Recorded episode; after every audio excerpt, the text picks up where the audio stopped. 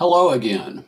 This is the laughing satirist with the flipper guy, a satire of house flipping, immigration enforcement, and Freudian psychology. Or maybe it's about something else we have difficulty naming. If I knew some way we could communicate, I'd invite your thoughts. Now, by the way, there is a technical glitch in this podcast. I can only record 30 minutes at a time and then the podcast stops. This podcast takes altogether about 35 minutes.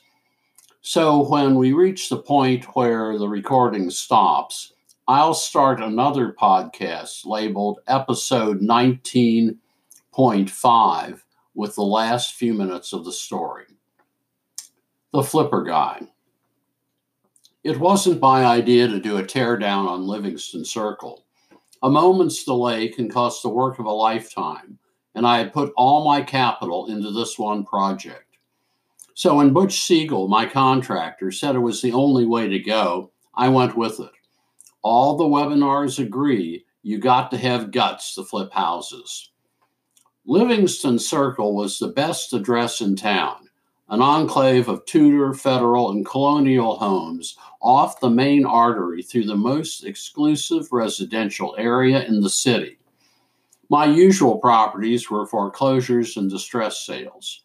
On my few days off, I would drive through the better parts of town, looking at houses and dreaming about making that one big flip that would mark me as a player.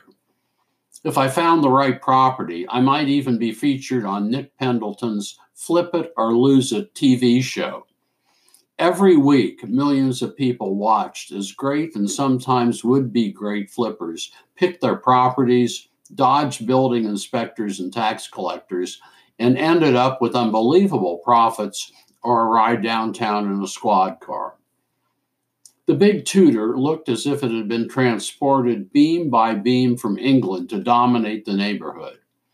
All the homes on Livingston Circle had beautiful gardens, but this was brilliant, with a rose garden and flowers that lit up the dark old house like a light show.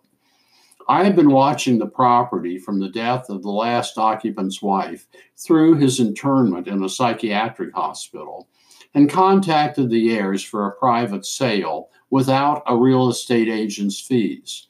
But I'd never been inside. When I went to evaluate the property with Butch, we anticipated some repainting, refinishing, maybe replumbing old bathrooms, and a new kitchen. It was a beautiful June morning with sweet, fresh air that smelled like the California coast. My car was in the shop again, and Butch's beat up 4x4 wasn't the best way to impress my new neighbors. I wondered if I should have worn something besides my old khakis, golf shirt, and sneakers. But then Butch would have stood out even more in the ragged t shirt and jeans he wore on every job. Being a 100 pounds overweight did not help his personal appearance either. As we pulled into the driveway, I saw a man pruning the roses in the side yard. Hello, I called. Are you the gardener? Only about five feet tall. He was wearing a faded shirt and colorless trousers so short that his calves and bare feet stuck out the bottoms. Everything about him was foreign straight black hair, ochre skin, and black eyes that stared back unwavering and unemotional, as if he were returning the glance of a passing beast. Butch, who was fluent in broken Spanish, said something to him. The man just stared back, as if words were as worthless as life. I don't know why people here hire illegal aliens, Butch said.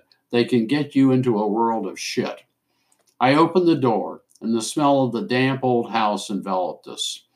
Smells like somebody died, Butch said.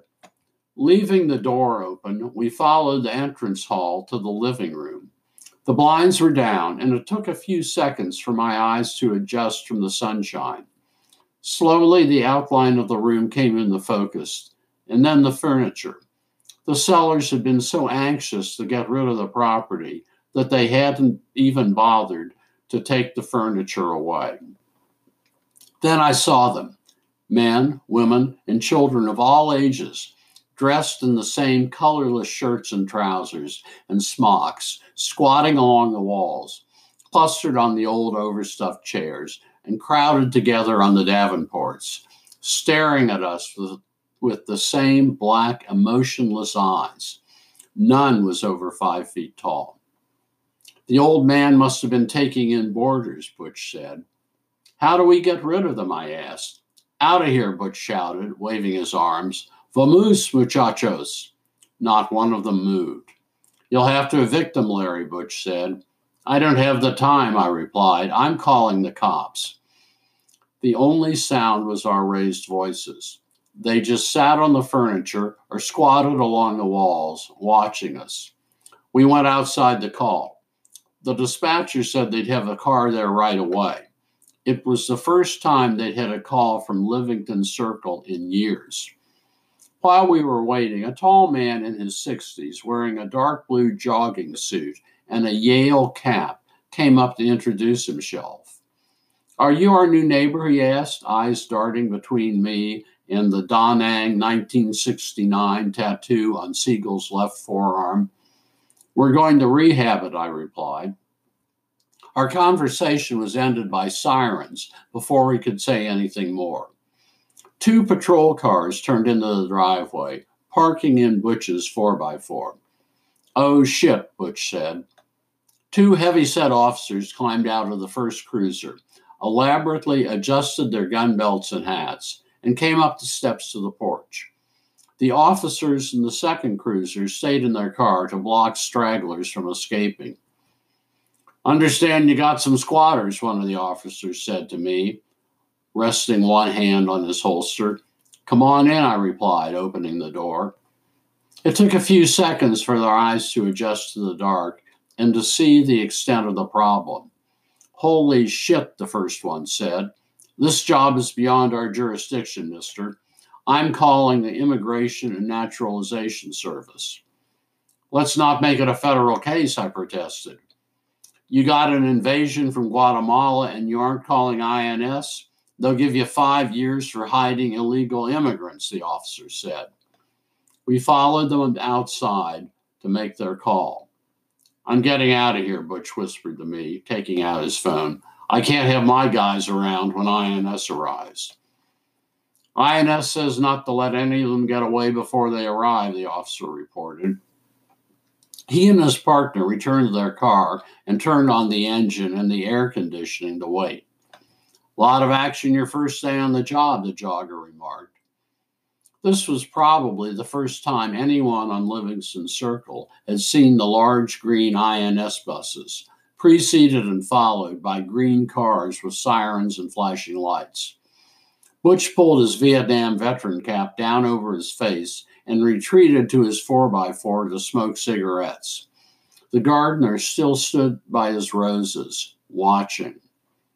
What you got for us, buddy? A big man in a green uniform and white Stetson hat said to me, while other agents piled out of the cars and fanned out around the house. I'm not sure, officer. I just bought this house and it's full of.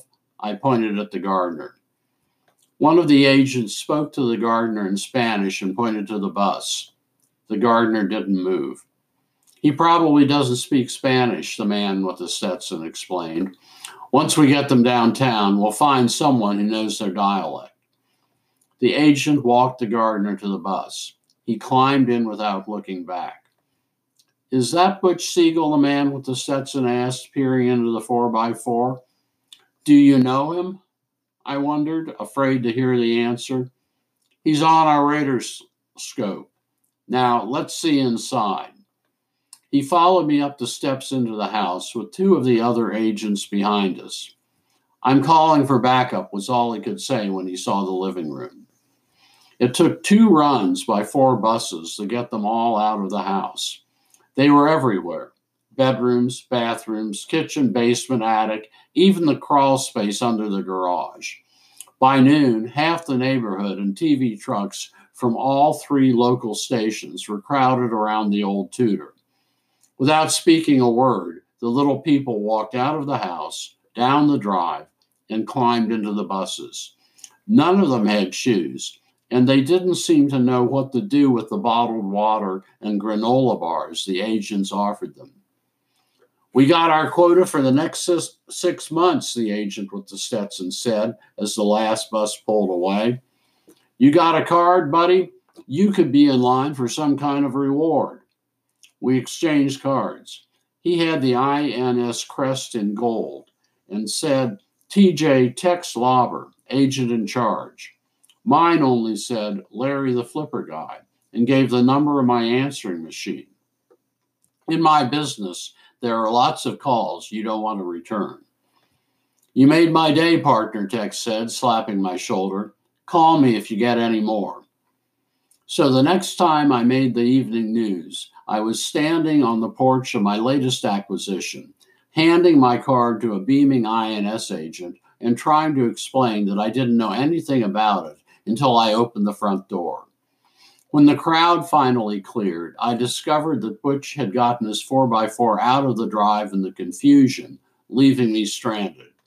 It cost me $30 for a cab to the garage to pick up my car, but by the time I got there, the garage was closed. The place is a dump, Butch said as we toured the old Tudor the next morning. Every room had dry rot. The toilets had leaked for so long, the plaster ceilings below had cracked and collapsed, and the baseboards and paneling were coated with mold. Part of the roof was gone, worn away by a branch from a large oak tree. Only the meticulously tended gardens gave it an air of life. I was wondering who was keeping them now the gardener was in custody when Butch turned to face me. Only one thing to do with a dump like this, Larry, he said tear it down. It hit me like one of those flashes you get in the middle of the night when you've had too much to drink.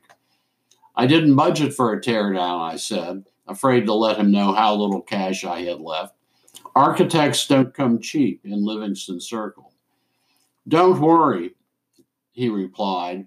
My guys will have it down in a day, and I'll find some plans on the internet. We'll be on the market by the end of the summer. By mid morning, Butch had corralled a bulldozer to knock down the house and one of those huge metal containers like a railroad coal car to put in the driveway for the pieces. Several neighbors dropped by to watch. You have a permit for this? The man in the jogging suit said as we watched Butch's crew get started. The office takes care of the details, I replied.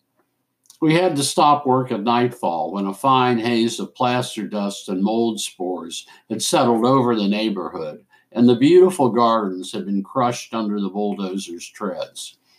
Only a gazebo remained at the back of the lot, overlooking the destruction. It took us another two days to get all the debris and broken glass and pieces of furniture out of the basement. Butch thought we could use the original foundation. What about the plans for the new house? I wondered.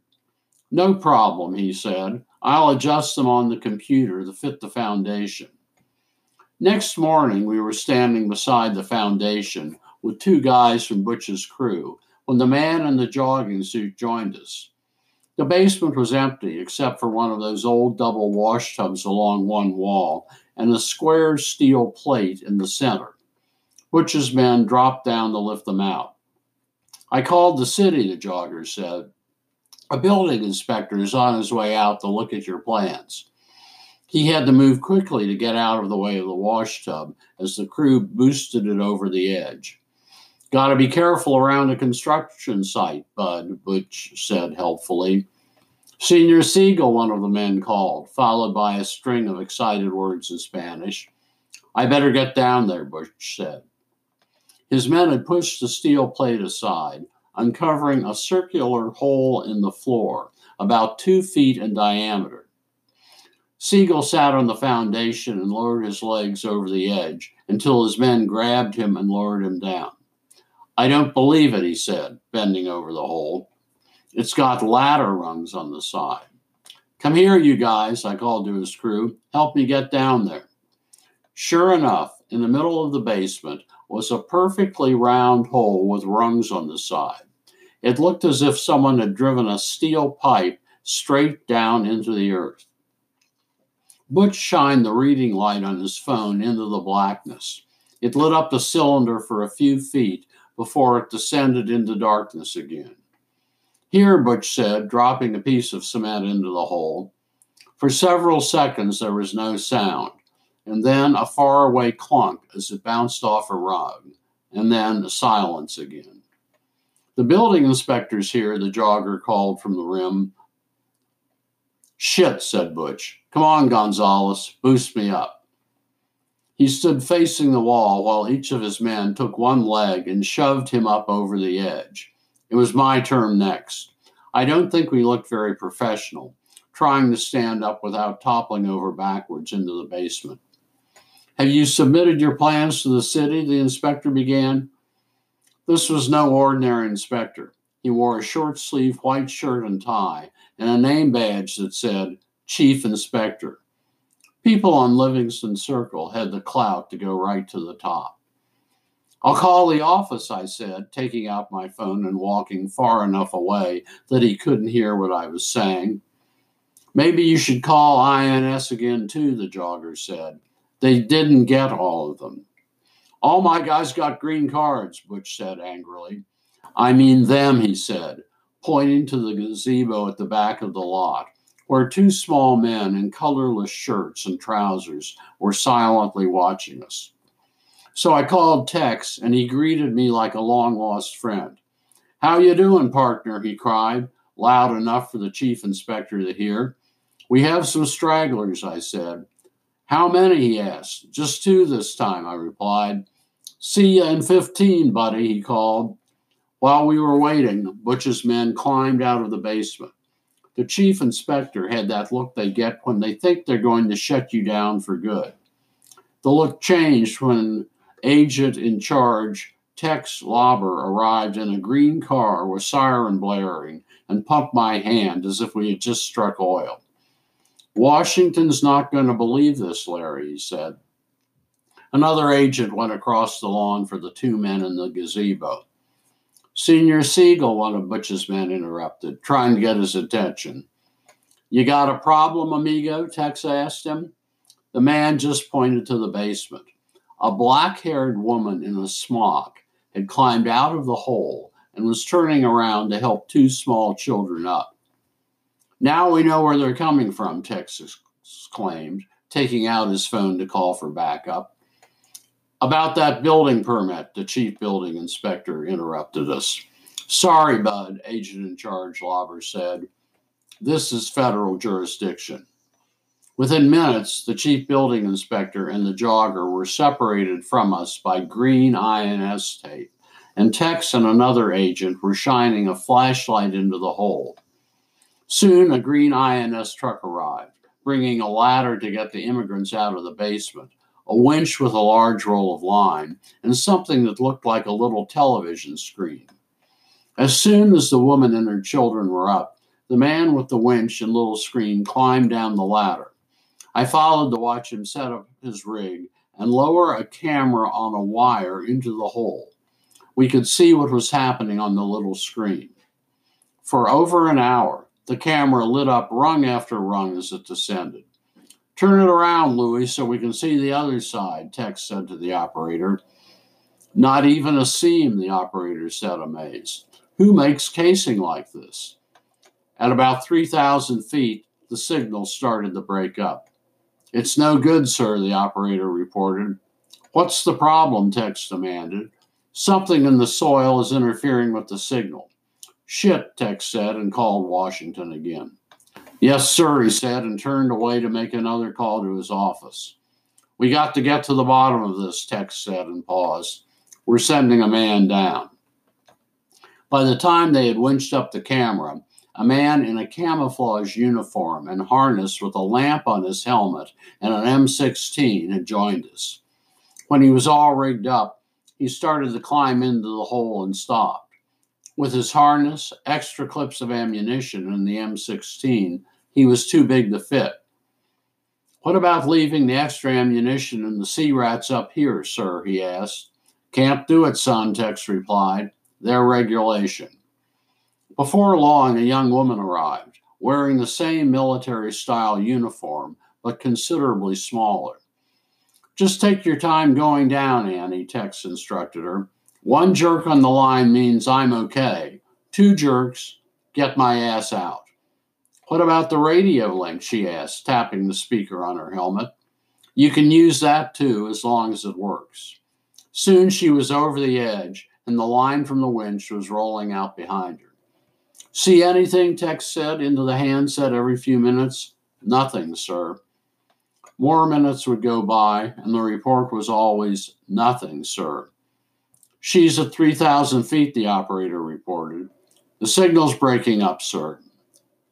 Jerk her, son, Tex said, and the operator tugged once on the line. She tugged back once. Passing 5,000 feet, the operator said. How deep can it be? Another agent asked. Suddenly, the winch jerked twice. She's in trouble, sir, the operator called. Get her out of there, Tex cried. It took the longest minutes of my life for them to winch her up. Officer down, Tex said into his phone as they hauled her out of the hole and laid her on the ground. In seconds, they had her helmet and harness and the extra ammunition off, but she just lay on the basement floor, staring up at the sky, panting. Where's it hurt, girl? Tex asked, kneeling beside her. She didn't reply. Hey, Bobby, said, Tex said to another agent. Wasn't her hair black? Yes, sir. Annie's hair was white, and she had the colorless complexion of the drowned. Tex didn't speak to her again. He was on the phone to Washington. What's going on? I asked after he hung up.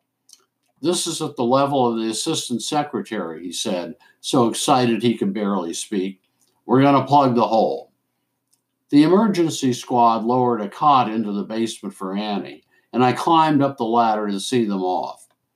The yard outside the green tape was filled with TV crews and neighbors, but Butch and his crew were gone. Fortunately, my car was out of the shop this time, but I couldn't get through the crowd. I stayed by the foundation to be away from the reporters. The reporters were getting restless, shouting for information, when a green cement truck with the INS crest on the drum pulled into the drive. Waving reporters and onlookers aside, agents cut the green tape so it could drive to the edge of the basement. Next, they dragged connecting chutes from the cement drum to the hole. Tex directed the entire operation. Let her roll, he cried. As the drum turned, cement ran down the chutes into the hole. What are you doing? One of the reporters called over the noise. We have to secure the border, Tex replied. That statement was soon in every headline and immigration blog in the country. And a nation that had never feared an attack from underground was quivering in terror. Where was the army? Where was the Navy, the Air Force, the Marines? Was cement our only weapon against the threat from below? After an hour, the truck pulled away, empty. The hole was still open. Get another truck, Tex said into his phone, and for the rest of the afternoon, truck after truck drove up to the foundation, discharged its load, and drove away. As darkness was falling and Klieg lights were lighting up the yard, Someone called from the basement, It's holding. The agents whooped and shouted as if they had turned back a Comanche charge. Exhausted, they climbed out of the basement, shook hands and slapped backs with Tex, and headed for their cars. What's going on? The reporters screamed. The Secretary of Homeland Security will be making an announcement at 9 p.m. from Washington, Tex said. Me and my boys are off duty. I followed them to their cars. By 9 p.m., I had had two beers, ordered a pizza, and had the TV turned on for the special announcement from Washington.